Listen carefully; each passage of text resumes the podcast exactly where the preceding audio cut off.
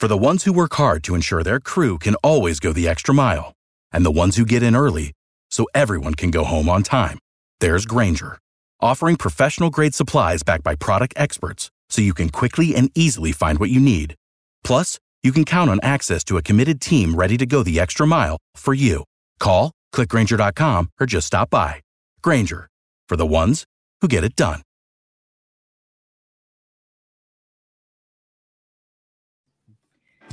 You're listening to a Brawl Network production, and this is Meanie's Bird Recap. Can you feel that thing that's oozing out your doggone hands? That thing that's beating your doggone chest right now. Can you feel it? Win or lose, these guys will be here for you after every single game. Do you think you're better than me? Here are your hosts, Giovanni Hamilton, Connor Miles, and ECW Original, The Blue Meanie.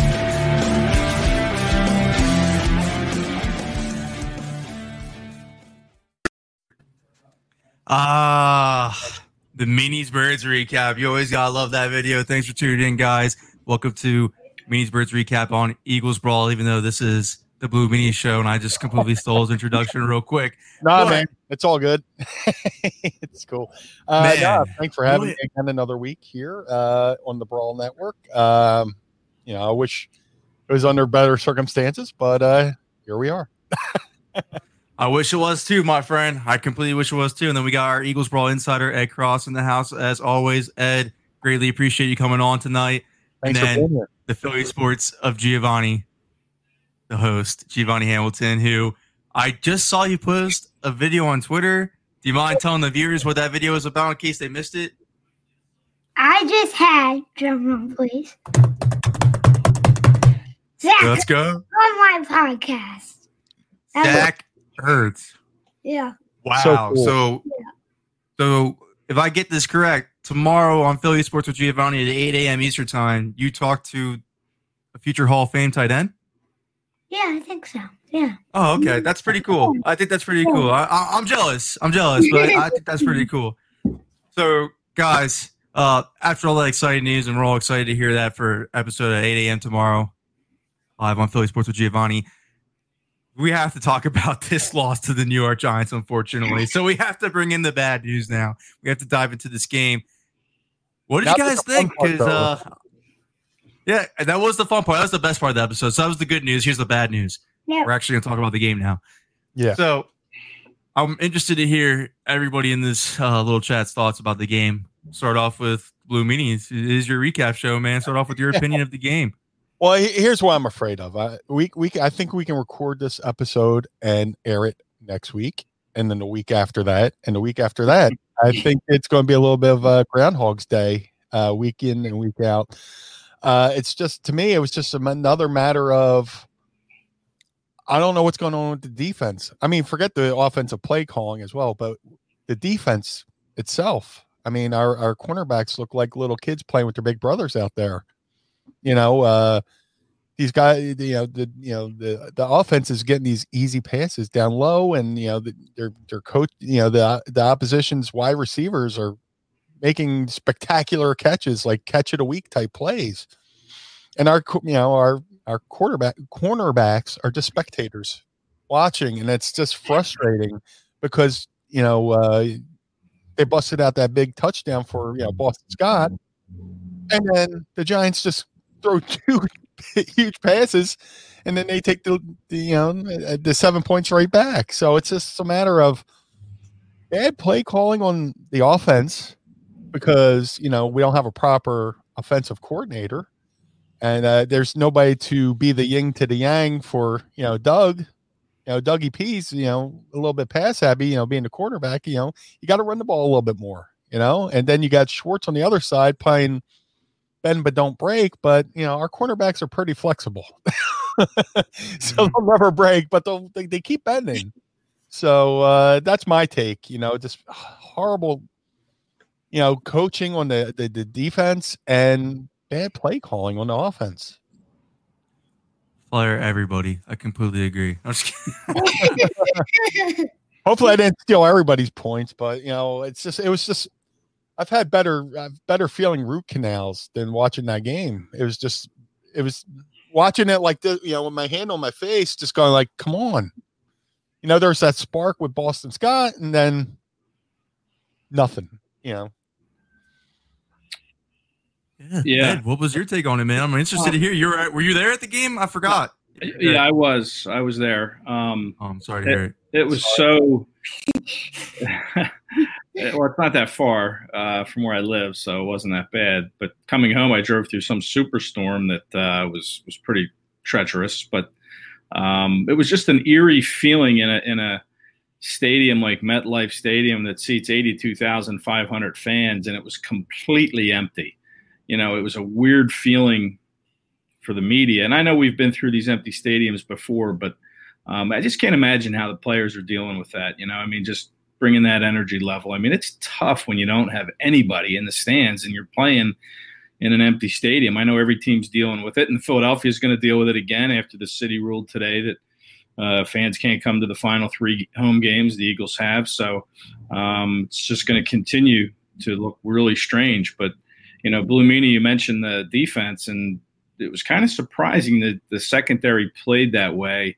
Uh, I mean, they were the fourth ranked pass defense in the NFL coming into that game. They'd only been given up 209 yards passing, and you know they go up against Daniel Jones and they give up you know two you know I don't know what it was 250, close to 250, and um, the two pass plays you mentioned after that that electric run from Boston Scott. I mean, that was the turning point to me when the Giants got the ball back and bam, 27 yards to Sterling Shepard, boom, 39 yards to Golden Tate.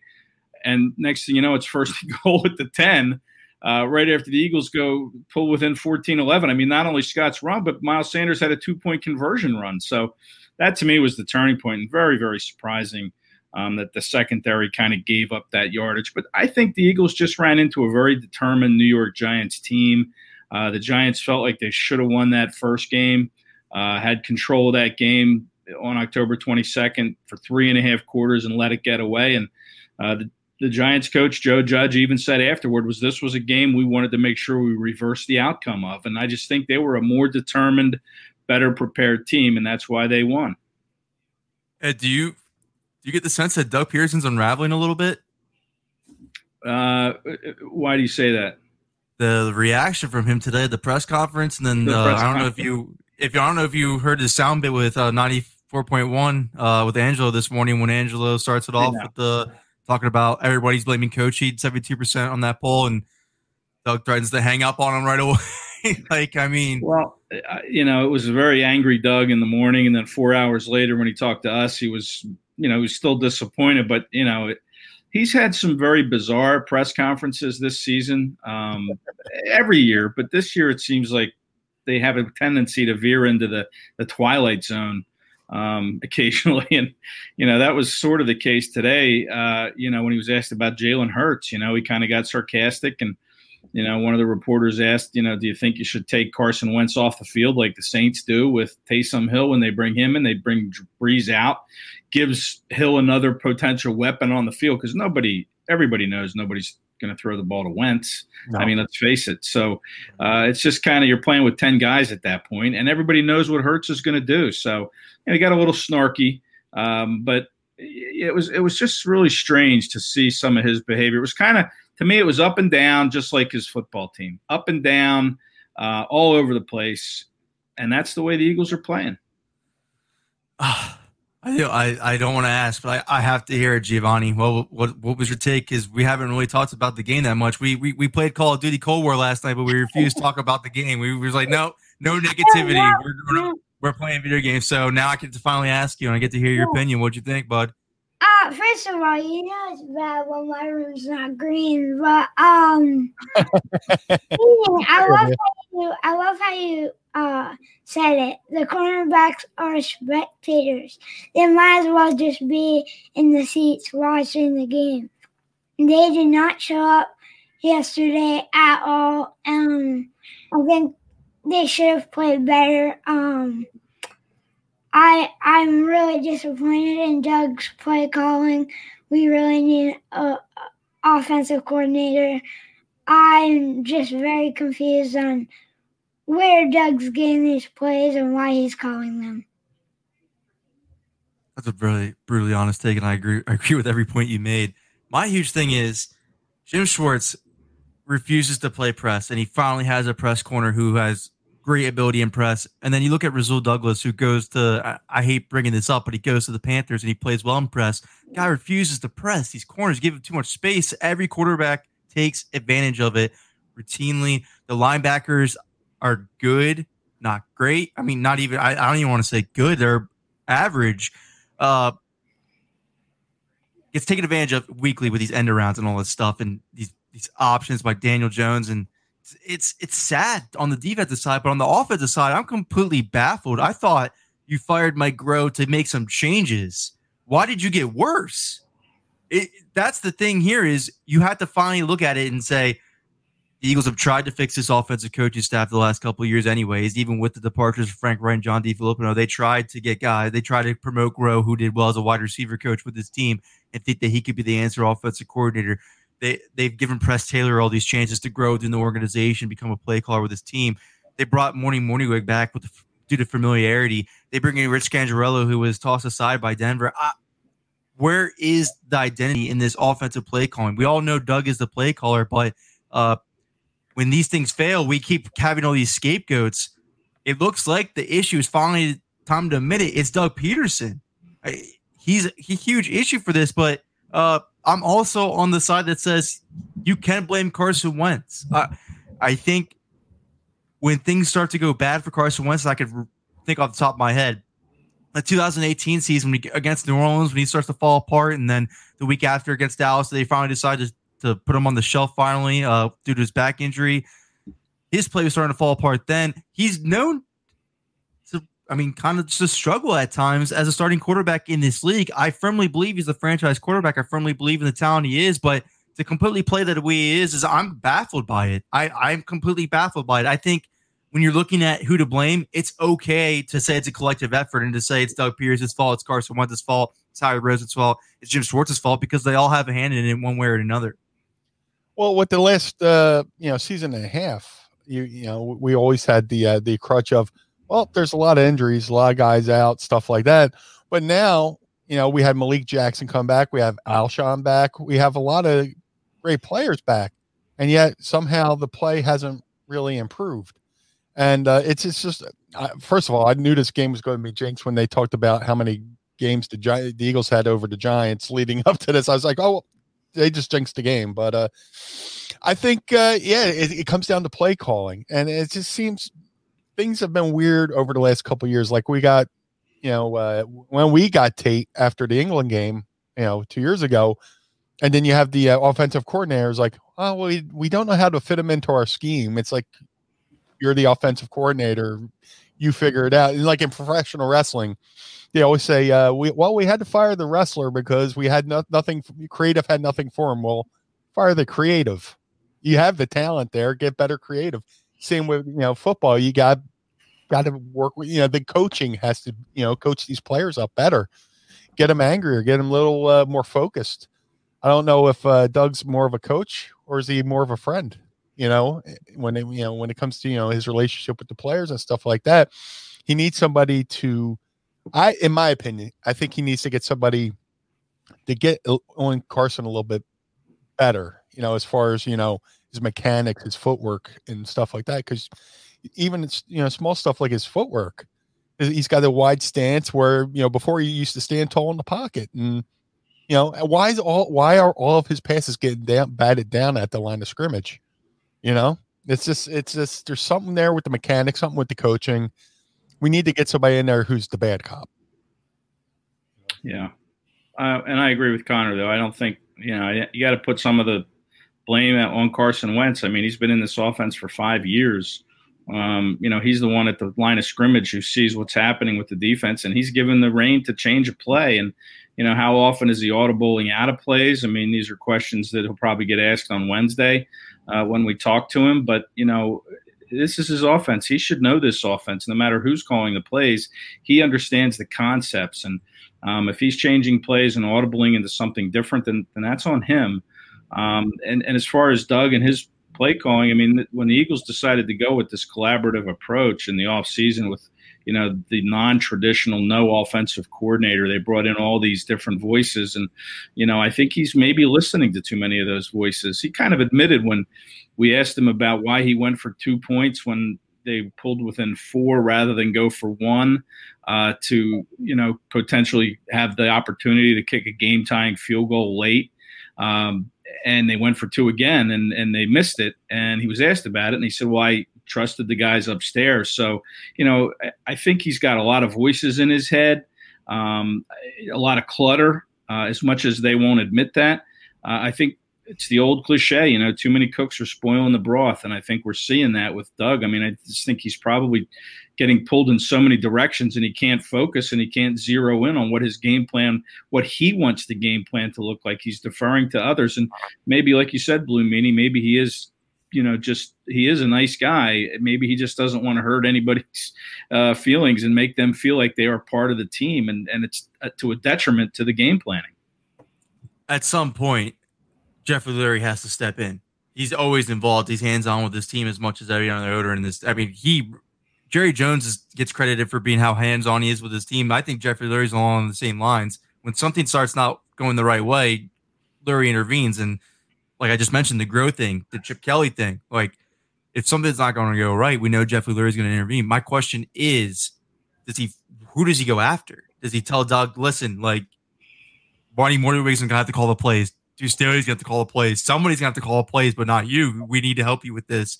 Uh, does that happen this season, or does I mean, I because I, I, don't know, Ed. I, am surprised. Well, like, I wasn't expecting this, so I don't know where they go from here with this.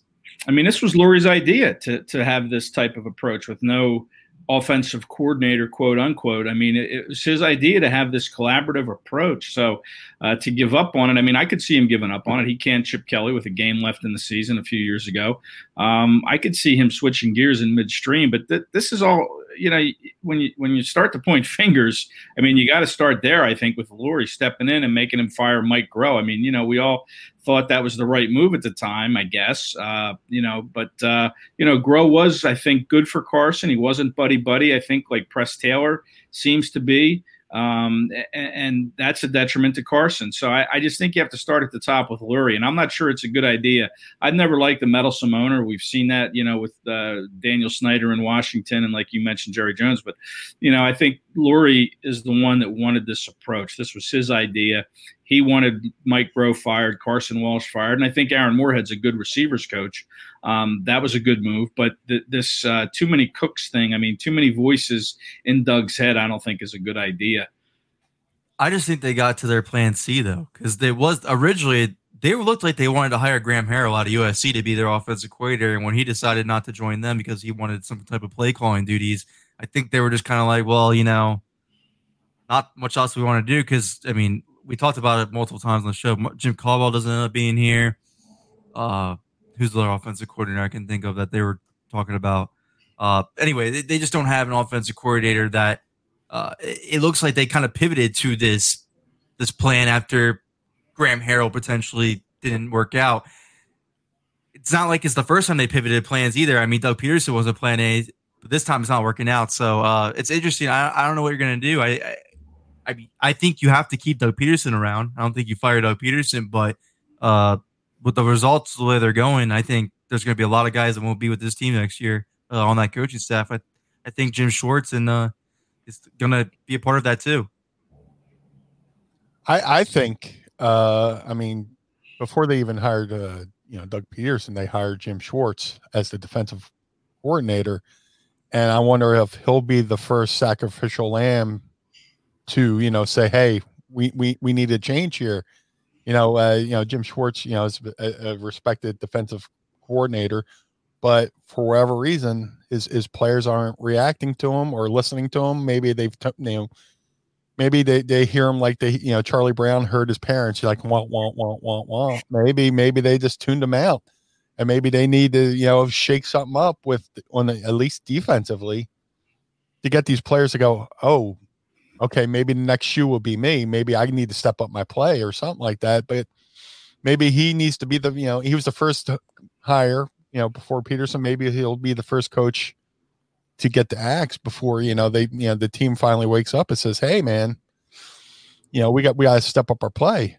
You know, may, maybe maybe there's there's a comfort zone where you know, then you know the players will you know make mistakes and do things, and they'll go, well, we're good. We know the coach won't throw us under the you know, under the bus in the press conference, and you know issues like that where you got to do something with the coaching to, to make these guys realize how imperative it is. It's one thing to say you're angry and oh we're, we're going to get better, and then there's actually devising a plan to you know be better.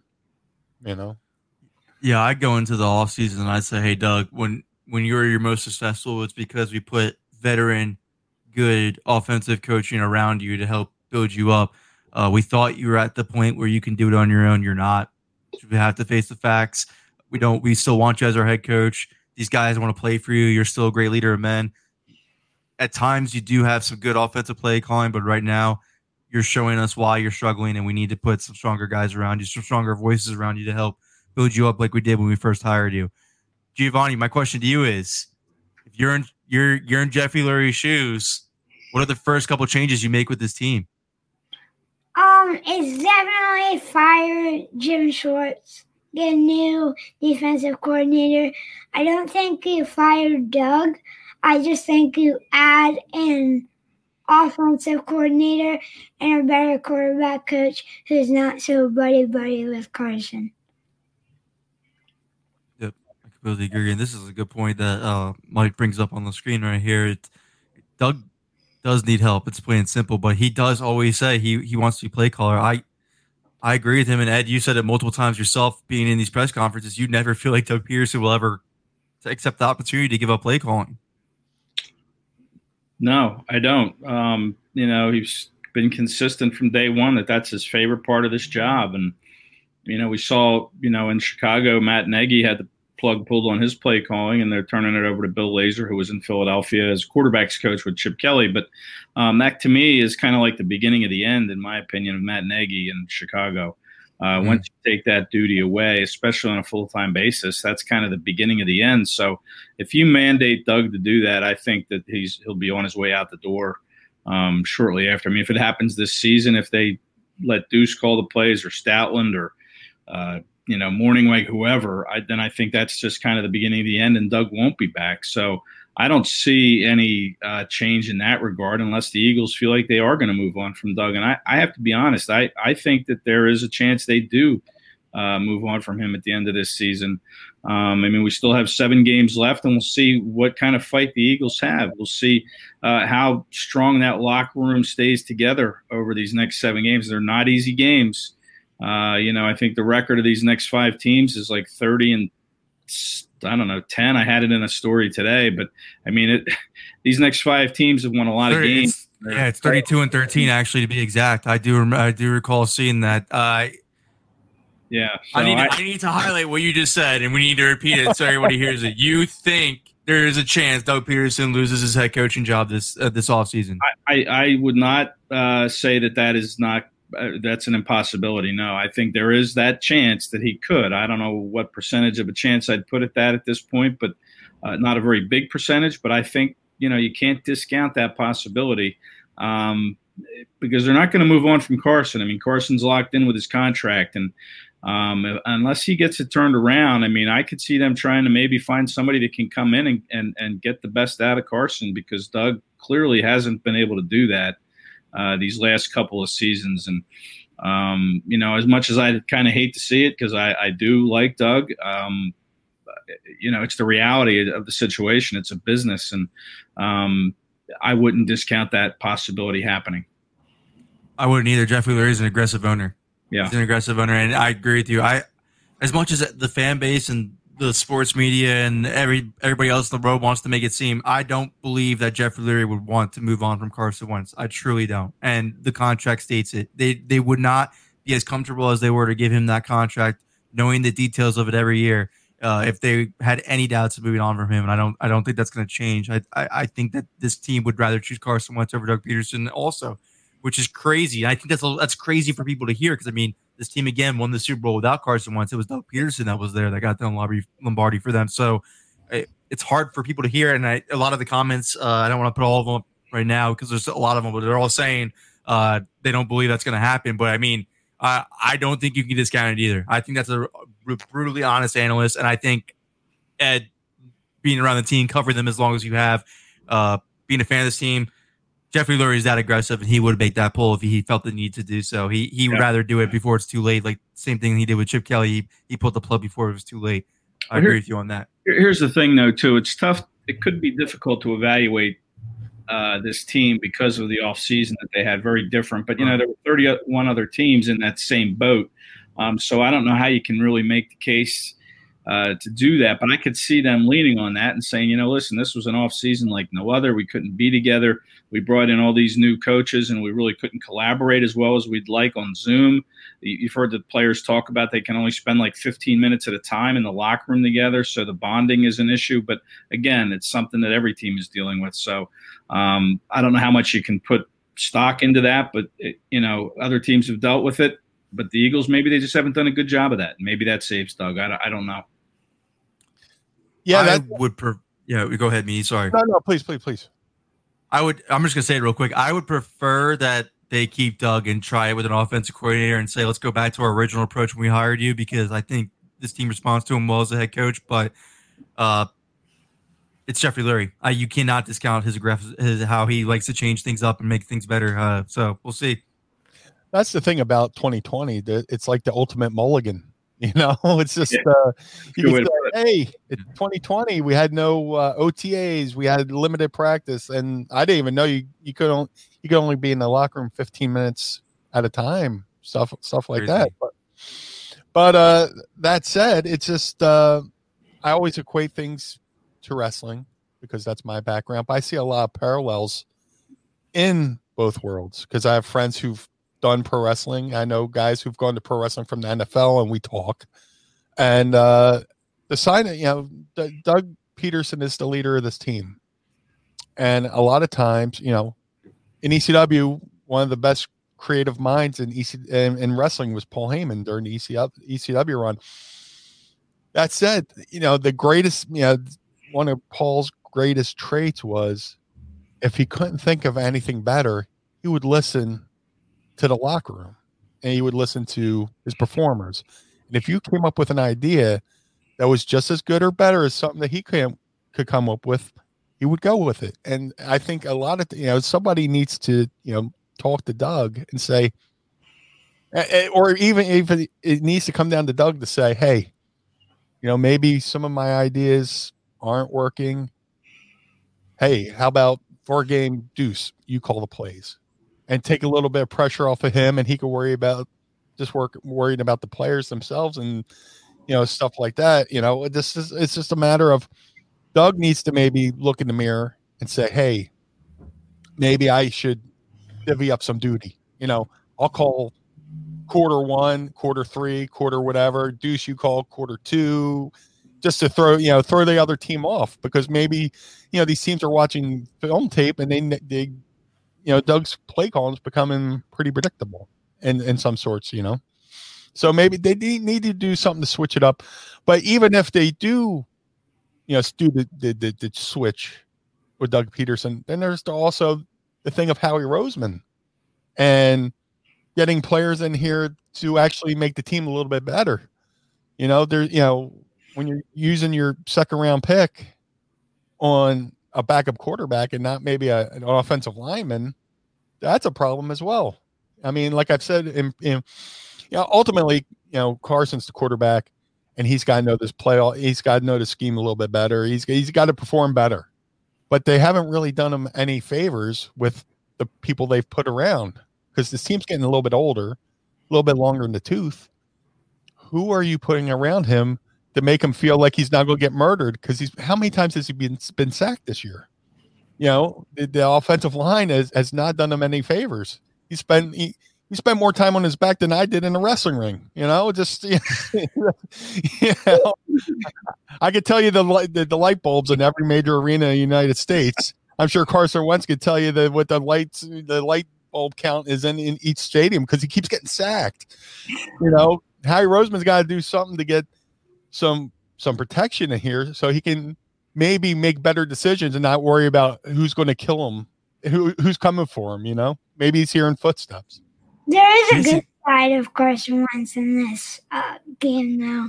It, it might not seem like it, but this is his first um, game without a turnover.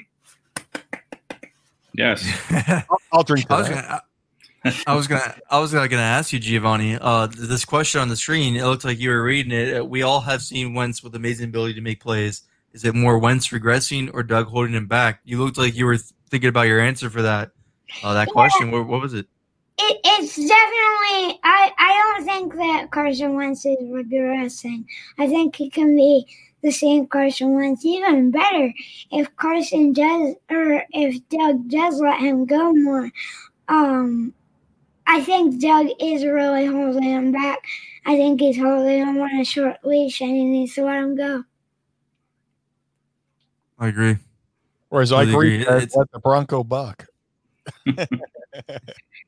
Yeah, I- Interesting to see. I I, never think- thought we'd get there. I thought I think I think Wentz has you know he always has had some mechanical issues that he's had to work through back from the start of his career, and you know those teachers aren't aren't in the room or they're not helping him with his mechanics. I I don't know. I I mean I think Doug is kind of letting him go. I mean he's given him the license to throw deep every you know few plays, and uh, I'm not sure that's always the answer to go deep. And yesterday was really windy, and the, and the deep balls, the Giants don't want you to get past them. But he did try one or two. I think once to Hightower uh, on a third down throw. It was you know wasn't a, a good pass. Um, but you know I I I think Doug's kind of given him a free rein, and I think he's given him the opportunity to change plays. I mean.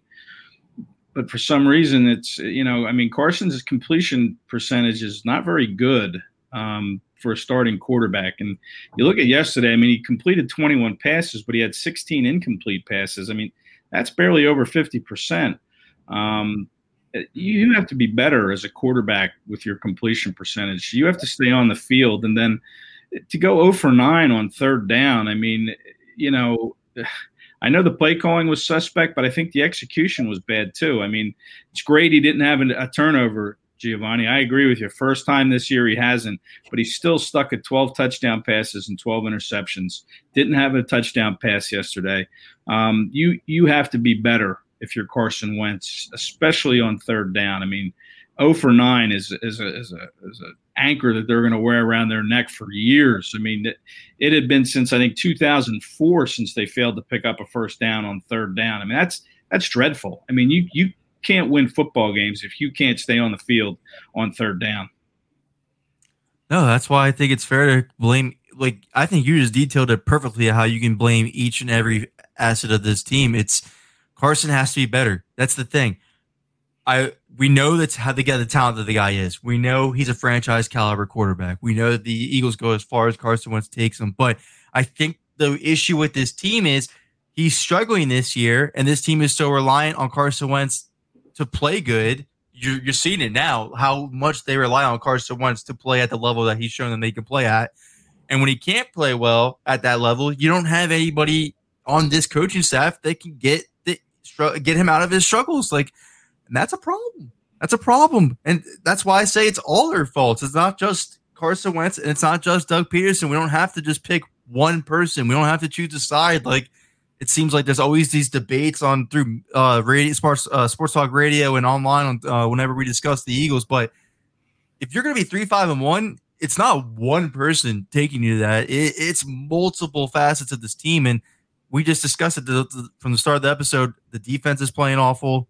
Carson Wentz is not consistent enough this season, more or less playing worse majority of the team, uh, majority of the games this year. And Doug Pederson, I mean, just continues to dwindle. It's it's crazy. Never really thought that they would get to this point, especially after you watch them win the Super Bowl. It's just I can't believe we're here at this point right now. But let me just bring up real quick that uh Meanies Birds recap is powered by Eagles Brawl, which is powered by DraftKings now. You can go to DraftKings, DKNG.co slash Brawl Pod. That's B R A W L Pod.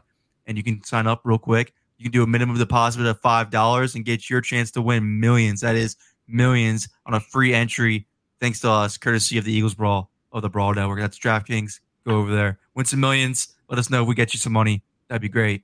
Uh, but yeah, guys, I I, I can't believe it. I, I and then This, I think yesterday the- you this is not the new norm we signed up for. it is not the new norm. But then you see Carson yesterday. He plays conservative. He doesn't want to play the hero ball, which is what we're all talking about now. And they look that bad. I, I you look like he he tried to tone it down. That was him purposely trying to tone it down, not play like how he's been playing the last couple weeks. And rough, rough. I don't. I really know what this team goes for from here. Well, you know, I think my greatest frustration coming out of Sunday's game wasn't Carson Wentz. Um, I think it was just, and we talked about this, Connor. I think on a show last week is how different will this team look coming out of the bye. I mean, I think the expectation was was, you know, they played one game in 24 days, uh, starting back with that first Giants game, and then they had the bye. So you would think that over that time they would come up with something different, uh, a different approach, different plays. Um, but we didn't see any of that. I mean, Jalen Hurts came in the game and they ran him twice. I mean, they're just stacking the box against Jalen Hurts. And Doug said defenses have adjusted. Well, where have your adjustments been? I mean, why why not be proactive and you be the one to adjust before the defense does? There were no jet sweeps to Jalen Reagor. I mean, no misdirection plays whatsoever. Uh, no screen passes. I, I mean, this team has, I think, 38 screen pass yards all season, well below the, the team ahead of them. I, I mean, this used to be a great screen pass team, but we're not even seeing that. I mean, we're we just saw the same old play designs, the same old plays that we saw in the first eight games, and that to me was my greatest frustration. I and I said it. I think they're going to be the same, and they were, and that's that's what I kind of you know frustrates me is I expected something different from a game plan approach, especially playing the Giants a second time uh, in three weeks. And some of the Giants players alluded to, it, or some of the Eagles players alluded to it, that the Giants did some things differently that they didn't see the first time. But to me, I don't think the Eagles showed anything different at all. It was the same approach. Uh, and shame on them because they had 24 days with one game to figure out a different way to do things. So apparently, so apparently, vanilla isn't only uh, Doug Pederson's favorite uh, ice cream flavor; it's his favorite play calling design. Very vanilla. Yeah. So, Yeah. But That's, that's a good Yeah, question I- from Dakota there about feeling bad for Kelce. Um, I couldn't believe how bad he played. I could. Well- I couldn't believe it. uh, you know what? There could be a reason for that. I mean, his two guards were Sua Opeta and Matt Pryor. Um, listen, those guys are might be decent, you know, reserve guys, deep reserve guys, but they are not starting caliber uh, guards in this NFL. I mean, maybe Matt Pryor will eventually become a tackle, but you know, I think Kelce had a, his plate very full with, you know, probably answering questions from Opeta and Pryor before each play. Like, what are sp- you know, what am I doing? How am I supposed to block? And then Kelce has to deal with that, and then he has to go out and do his job against Dalvin Tomlinson, who weighs 360 pounds and is lined up on his nose the whole game. I mean, I think Kelce uh, was probably dealing with the inexperienced guards as much as he was dealing with Dalvin Tomlinson on the other side of him. I agree with you on that. I just I couldn't believe on the snaps. The snaps. Yeah, right. I mean, his focus, I'm sure he was getting pulled in different directions with trying to be a, a teacher, a coach, a leader uh, with the two guards. I mean, I. I don't know why Herbig didn't play. I mean, I know he had the finger injury, and then Doug said it was a hand thing after the game, and I don't know why Isaac Seumalo wasn't ready. He practiced all week. I mean, I just think that you know, listen, you, you're you need to win coming out of the bye, and if those guys were anywhere close to being 100, percent they should have been on the field.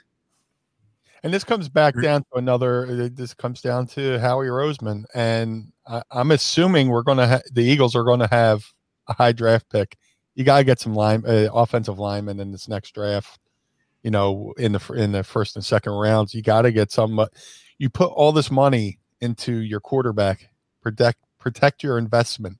You know, uh, if I go out and you know uh, buy this uh, buy a, a, a, this spectacular car i'm not going to you know park on the streets of south philly i'm going to go you know invest in a, in a parking space where nobody else can touch it so Right. you know you got to make sure you, your your quarterback is focused on throwing the passes and not running for his life and you know the same you know like with you said with kelce kelce was not only did he have this big fella in front of him he, he's worried about what the what the you know, it's that song, clowns to the left of me, clowns to the right to me. Here I am, stuck in mm-hmm. the middle with you. So Yeah, yeah.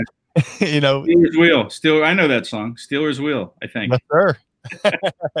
but So- that- that's Kelce's situation. Yep. Did you guys see that report that came out today about Carson Wentz having sloppy practice tendencies? No. Yeah. I Saw did. my K. Yeah, I saw my K reporter. Hey, what'd you think? Uh, what do you think about that? Yeah, I think Mike Silver had that report. Uh, well, and Doug was asked about it, and he said, "Listen, you guys aren't even at practice that often, or that you know for that long amount of time. Doesn't know where the report's coming from. I don't know if he's practicing sloppily. I mean, like I said, I, I I'm at practice for you know ten minutes every couple days. I mean, it's you don't really see what he does after we leave, so I don't know. I mean, it could be true. I mean, I just think again, it comes down to you know what's wrong with Carson? We've been asking this, you know, since September, um, and the answer could just be Carson. You know, Carson needs to be better, and I know he hasn't had the protection. You know, Meany talked about it there. I, I mean, you know, they they are injured. Brandon Brooks, gosh, you know, that was a huge loss losing him. Um, you know, they did draft Dillard in the first round. Mailata looks like, you know, he could be a tackle of the future. Jack Driscoll has been kind of pegged as a tackle, but I think when they drafted him, they wanted to play guard, him to play guard, but he had to play tackle uh, because of Lane Johnson's situation with his ankle. And um, I mean, it, that that offensive line, I think, is a big reason too for Carson. He's just, you know, I think he could be seeing ghosts coming at him. He could be trying to rush things a little bit more not feeling comfortable enough to stay in the pocket and, and wait for a receiver to come open. But he's tough, man. I'll give it to Carson. He is tough. He'll take a hit if he has to. Um, but, you know, I, I think that that report, I can't really speak to it. I'm not sure if he practices sloppily or not. Uh, and again, we don't get players in the locker room where we can kind of grab them one on one and say, hey, you know, what do you think? Um, just between us, that kind of thing. Um, everything is kind of on Zoom, so everybody knows what's you know what's being asked. Um, so I don't know. I don't know how true that is. Um, Let's go with this. Let's go with this. When you cover for covering the team for uh, since Carson Wentz has been the team's quarterback, have you ever in your mind ever thought Carson Wentz is practicing sloppily today? um, no, I mean I think you know he's had problems with his accuracy in all the years that we've covered him. Even in practice, I don't think he's always an accurate thrower of the football. He throws some bad passes. He throws interceptions in practice, but I, I don't ever question his uh, his work habit. I mean, the best quarterback I can remember watch practice was Tom Brady when the New England Patriots came to Philadelphia for a joint practice when Chip Kelly was the coach. I mean, watching Brady practice uh, to me was a treat. I mean, just his focus and his his his calmness and his presence to me was amazing. And you know, Carson, nobody practices like that. Uh, you know, I, I so I, I, but not once in my head did I ever think Carson's having a sloppy practice today, or he's not, you know, he's not uh, doing what the coach wants him to do. No, I, I never thought that. I mean, that, that's a good perspective. Still, I mean, for someone that's always there and watching him, I just think when it rains, it pours, uh, and that's when Yeah. these stories start to leak out. Exactly, exactly right. I mean, it's just you know everything's piling on. Like, okay, we're you know almost over analyzing it. You know, it, it could just be as simple as Carson just needs to execute the plays that are called better. Uh, run what Doug wants. Don't change the you know don't change out of it. You know let let Doug's play breathe instead of trying to check out of it unless you absolutely see that that play is going to fail. Right. At the end of the day, uh, an MVP in the running MVP caliber quarterback and a Super Bowl winning head coach has to be better than what they're doing right now. It's that Right. simple. It's not just Carson Wentz is the issue, or it's not just Doug Pederson's the issue. It's it's a collective effort, and the guys who have accomplished great things in this league. Uh, Carson Wentz being the Eagles' all-time leader in single-season passing touchdowns in a season when he didn't even finish the season. He's about to be an MVP if he would have. And then Doug Pederson, obviously Super Bowl winning head coach with his backup quarterback against Bill Belichick and Tom Brady. They need to be better. We expect better. This is the reason why we're so harsh on this team, even though they're three, five, and one, uh, and they've made the playoffs last couple of seasons. We we deserve to be hard on this team because uh, they've shown to us this is what they can be, and anything short of that right now, complete disappointment. Yeah, and you could go on with Carson's accomplishments. I mean, he he was the first Eagle quarterback to throw for over four thousand yards. What he did last year without having a receiver uh, go over five hundred yards receiving. I know he had the tight ends, but you know to do that without a receiver that you can depend on, you know that's a big feather in his cap too. I mean, he's done a lot of good. I mean, to me, his resume speaks for itself, and he deserves to play his way through this. uh, over these final seven games. Right. That's what I hate when people say like we haven't really seen Carson Wentz be that good since 2017, where I thought last year he played extremely well. It's I think this year is more of an anomaly than what the National Football League narrative is on Carson Wentz. I I, I am a, from guys watched him since North Dakota State. I can't believe he's playing like this, and that's mm-hmm. why I think it, it. But it's it's a plethora of issues. It's not just nailing it on one thing. But uh, I know Giovanni's over there surprised. That's his man. That's his guy. What do you, Giovanni? Let's just let's, let's end the show real quick with. Let's say you're sitting in a room with Doug Pederson, Carson Wentz, and you give them one of your Giovanni hype speeches that you do on you make your videos on. What would you do? What would you say to them in that instance? Um, I would tell them probably that they need to um, communicate better and they need to um, start maybe watching film together and just get the communication right. I agree with that. I think that's I, that's a good point. That's a good point. I think Ed, and it always stays in the back of my mind because I think it was such a key point uh, some of information you dropped on our one of our previous episodes is that Doug doesn't have his Frank Reich. He doesn't have the guy that he would game plan with every night before the game. He doesn't have the guy that he could lean on. That no, he's got like four guys. Issue. He's got four. He's got four guys. Four guys. He, he, can't even trust. Minor. He, he, can't even trust. Yeah. yeah. Um, but he doesn't have that confidant, that that that uh, that one person he can lean on the night before a game to kind of fine tooth comb, you know, the, the first fifteen or twenty plays that they have scripted, tweak it, do whatever they want. Um, they had a they had a, just a great relationship together, and um, you know I'll never forget talking to Frank after the Super Bowl in Minnesota, and he you know he, he said Doug's a rock star. You know he's he's a great play caller. He's a great designer of plays. He's going to be a rock star. And um, you know, we've seen what happened. I mean, Frank is doing pretty well in Indianapolis. I mean, I've seen I watched that game against The Colts played Thursday night, and there were there were some questionable plays. It's not like Frank Reich is infallible. He was the head coach of the Chargers, but you know, he was for Doug Pederson. He was you know, he was that security blanket for Doug. Agreed. The Oh, I go, go back to uh, talk about Doug. Uh, there's there's a memorable quote, and uh, I talked about this on the last episode, but uh, it was uh, on the Eagles 2017 uh, Super Bowl DVD uh, Blu-ray, and uh, he's he's talking. It was right before the San Francisco game. He's talking to the the coach of the San Francisco 49ers. He goes, "Yeah, this kid, kid Carson Wentz. He's in he's in there before anybody else. Works hard. This, that, and the other thing." and you know he's a, he'll be a great quarterback until we ruin him.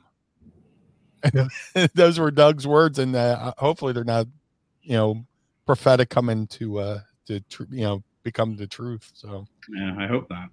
Yeah. This is a good question to end the show real quick, and I'll get everybody's thoughts on it in the in the chat. Uh, the Giants loss feels a lot like the Dolphins lost last year. Should yeah. should have been one turning point? Question mark. Good question. I don't know though because I don't think this team looked as awful or as disconformed and as they did last year. And Carson Wentz wasn't playing as bad as he was this year as he was last year. So I, I don't know if this is the turning point. The Dolphins game a little bit last year, like they started out hot and had a had a lead, and eventually, oh, they had that game in the bag, man. I was there. I was right there. I had to watch that live. They yeah. blew that game. They had that in the bag, and that's why they that's the thing that I've always seen with this, and I think it's a coaching issue. They play down to their competition, or they get yeah. too comfortable, and it always bites them in the. Boop.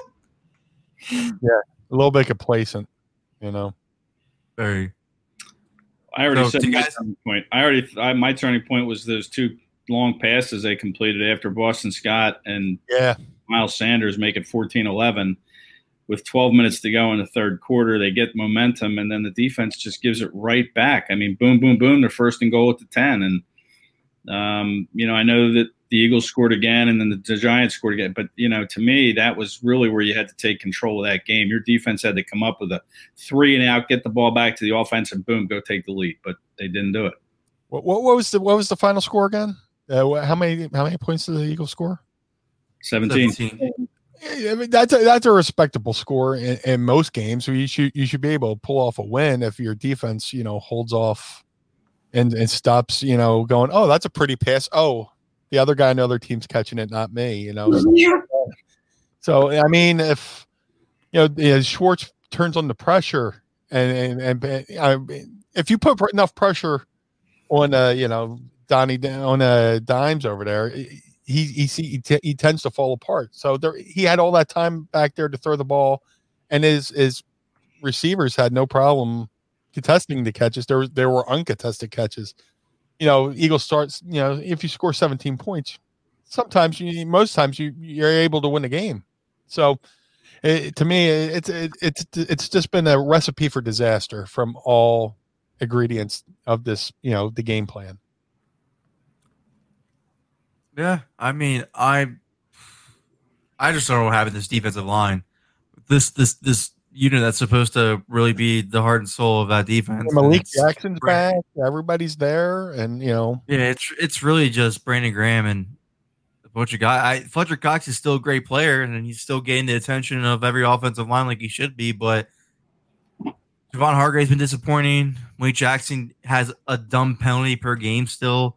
Yeah. The- Yeah. I- it's just it's not pretty. I, I expect more from this defensive line, and that's really the heart and soul of this defense. If they're not living up to what we expect them to be, this defense doesn't seem to be as well. So I, I don't know. I don't. I, I'm curious to see what Giovanni thinks. Giovanni, you think that game could be the turning point potentially? That loss was the turning point where these guys wake up and build some momentum. Hopefully. I mean, we haven't seen very much uh, of the defense whenever the offense starts getting in rhythm. We saw it uh, yesterday. The the offense started getting in rhythm, and then the defense just couldn't keep it. And then we were back right at the start, and I uh, that game was just so atrocious. I'm with you, bud. All right, guys. Thanks for tuning in to Meanies Birds Recap. We'll be back next week. Again, powered by Eagles Brawl, which is now sponsored by DraftKings and Manscaped.